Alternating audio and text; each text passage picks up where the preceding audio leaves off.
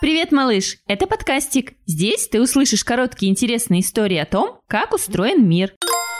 И это выпуск «Анкета для медведя». Ты знаешь, малыш, как ученые изучают диких животных? Они раздают зверям, птицам и рыбам анкеты с вопросами.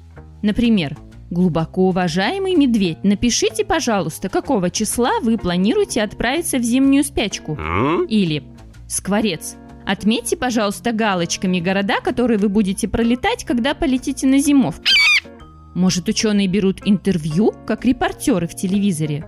Нет, ученые люди очень любопытные и изобретательные. Они придумали кучу способов изучения животных без анкет и интервью. Например, можно просто притаиться и потихоньку за животными следить.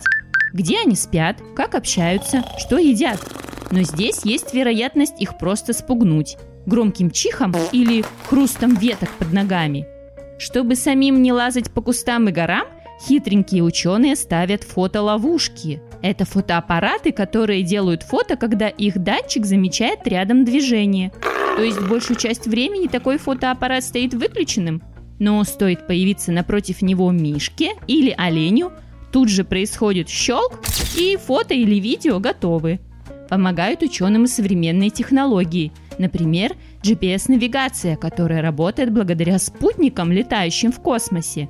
Зверя или птицу аккуратно ловят и надевают симпатичное колечко или ошейник с передатчиком. Потом отпускают. Спутнику сверху Земля отлично видна – и он с легкостью определяет, где находится животное с передатчиком и отправляет эту информацию ученым. А еще ученые смотрят за животными с самолетов и изучают фотографии, которые сделали туристы. А от ученых и мы можем узнать много важного и интересного. Mm. Слушайте сами и включайте своим детям бесплатные аудиоистории о том, как устроен мир. Вбивайте в интернет-поисковик слово «подкастик» Будет весело и интересно.